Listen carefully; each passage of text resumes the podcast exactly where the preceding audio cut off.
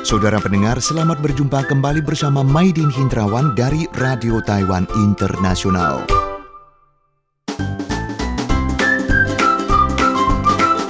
Sekarang Maidin mengajak Anda bersantai, rileks, sama-sama mengikuti acara Dongeng Si Udin.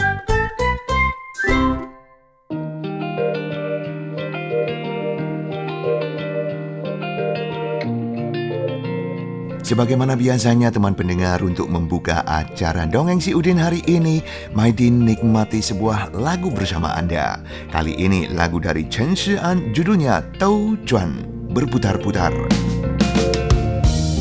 在黑暗笼罩的。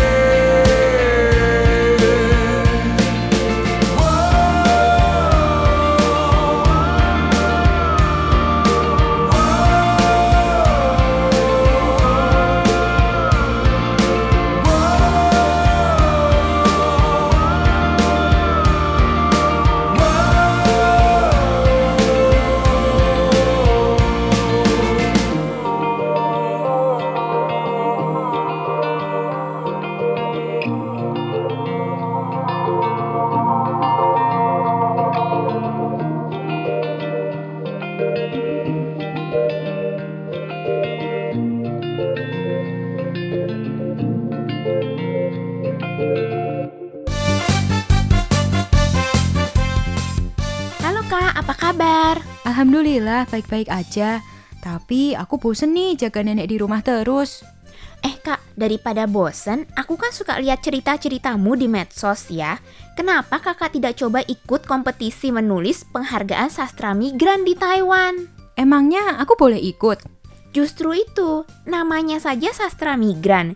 Jadi mereka yang bekerja di Taiwan maupun penduduk baru dan anak-anaknya boleh ikutan Bahkan mereka yang sudah ada di Indonesia tapi pernah menetap di Taiwan juga boleh ikutan. Jadi misalnya temanku nikah di sini atau pernah kerja di sini terus udah pulang Indo, itu boleh ikut. Boleh dong. Coba saja daftar dan cek ketentuannya di Facebook Taiwan Literature Awards for Migrants atau ketik TLAM Tenggo 5 Alpha Mangga dan daftar secara online. Maksimum tulisannya adalah 3000 kata tapi kamu hanya boleh kirim satu karya saja. Hadiahnya luar biasa loh. Juara pertamanya akan mendapatkan 100 ribu dolar Taiwan. Wow, gede banget ya. Bisa buat tambah-tambah beli rumah dan tanah di kampung. Bener banget. Bahkan mereka yang tidak mendapatkan juara pertama pun akan mendapatkan hadiah lainnya. Sehingga total hadiahnya adalah 300 ribu dolar Taiwan. Ya udah deh kak, aku daftar dulu ya. Eits, jangan lupa ya, pendaftaran hanya sampai 5 Juni 2023 loh kak. Semoga berhasil ya. Pendengar sekalian, Anda ditemani Maidin Hindrawan dalam acara Dongeng Si Udin. Mitologi Tiongkok adalah kumpulan sejarah, cerita rakyat, ritual, fabel, dan kepercayaan yang diturunkan secara turun-temurun dalam tradisi bangsa Tionghoa. Seperti halnya mitologi Yunani ataupun mitologi Nordik yang kaya akan mitos, sebagian orang percaya isi mitologi Tiongkok adalah catatan sejarah yang nyata karena memiliki mitos dan legenda pembentukan tradisi ataupun sejarah Tiongkok. Tak peduli bagaimana dalam mitologi ini, kita bisa menemukan banyak sosok monster. Nah, di acara Dongeng Si Udin hari ini, Maidin kisahkan beberapa darinya. Pertama-tama sebuah monster yang dikenal sebagai Pisau digambarkan dengan sosok singa bersayap. Pisau dikenal juga sebagai Chimera versi Tiongkok. Diceritakan siluman ini direkrut oleh Kaisar Kuning Huangti sebagai unit spesial yang mengalahkan berbagai hewan buas lain. Pisau dikutuk tidak memiliki anus dan tidak bisa buang air karena pernah buang air di lantai, sehingga sang kaisar harus menyegel anusnya untuk menghukumnya. Monster kedua, nah ini paling legendaris dari mitologi Tiongkok, yaitu Sun Wukong atau juga dikenal sebagai Sun Gokong di Indonesia. Berawal muda sebagai monyet yang nakal hingga menyebabkan kegembaran di langit, Sun Wukong dihukum sang Buddha dan diharuskan menemani biksu Xuanzang dalam perjalanan menuju ke barat untuk mengambil kitab suci.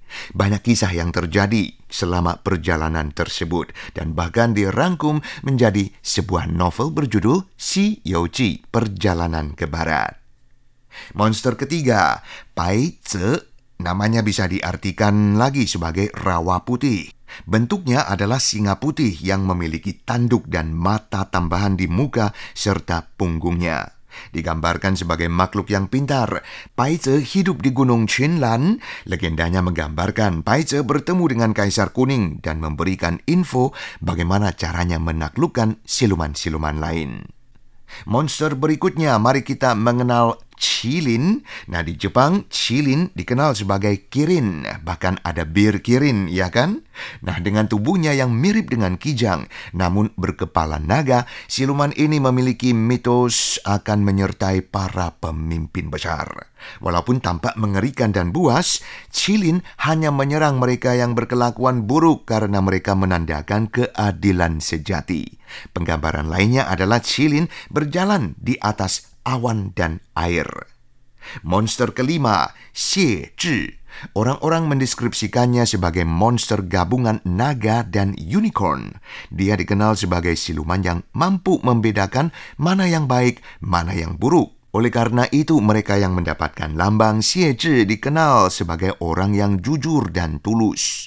Patung Xie Zhi sering dipasang di pengadilan. Seterusnya, monster yang dikenal sebagai Hou. Hou adalah anak dari Raja Naga. Kesukaannya untuk mengamati membuatnya ditugasi untuk menjaga dan memerhatikan Kaisar Tiongkok dalam tiap gerakan.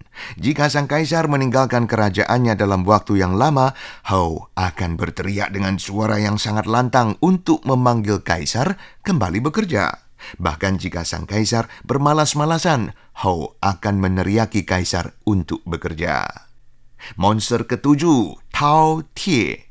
Monster serakah yang suka makan yang satu ini, dia akan memakan apa saja yang dilihatnya, bahkan itu termasuk tubuhnya sendiri. Karena itu penggambaran tubuhnya hanyalah kepala besar dan mulut besar. Dengan sifatnya tersebut, Tao Tie menjadi simbol keserakahan dan digunakan untuk mendeskripsikan seseorang yang terlalu serakah. Tao Tie adalah satu dari empat kejahatan. Tiga lainnya adalah Huntun, Chong Ti, dan Tao U.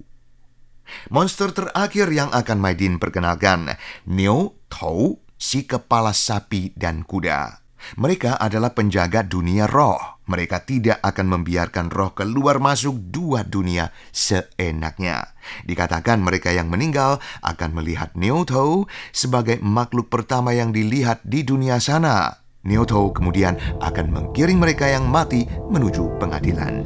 爱总是想得到谁的青睐，爱标准好难猜，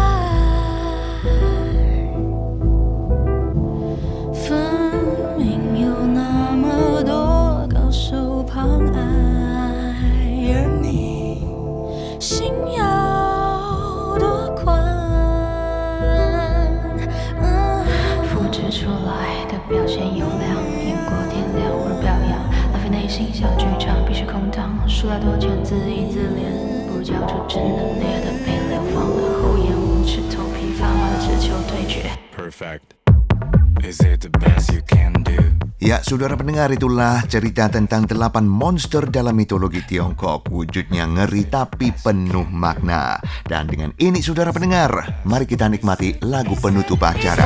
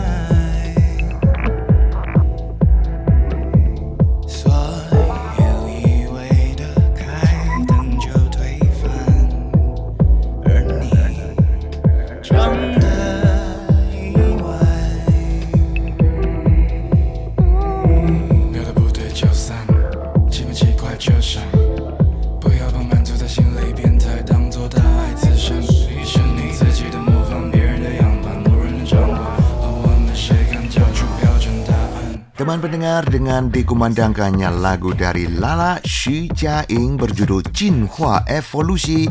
Sekarang tibalah saatnya bagi Maidin Hindrawan untuk mohon diri dari udara RTI khususnya dari acara Dongeng Si Udin. Sampai jumpa.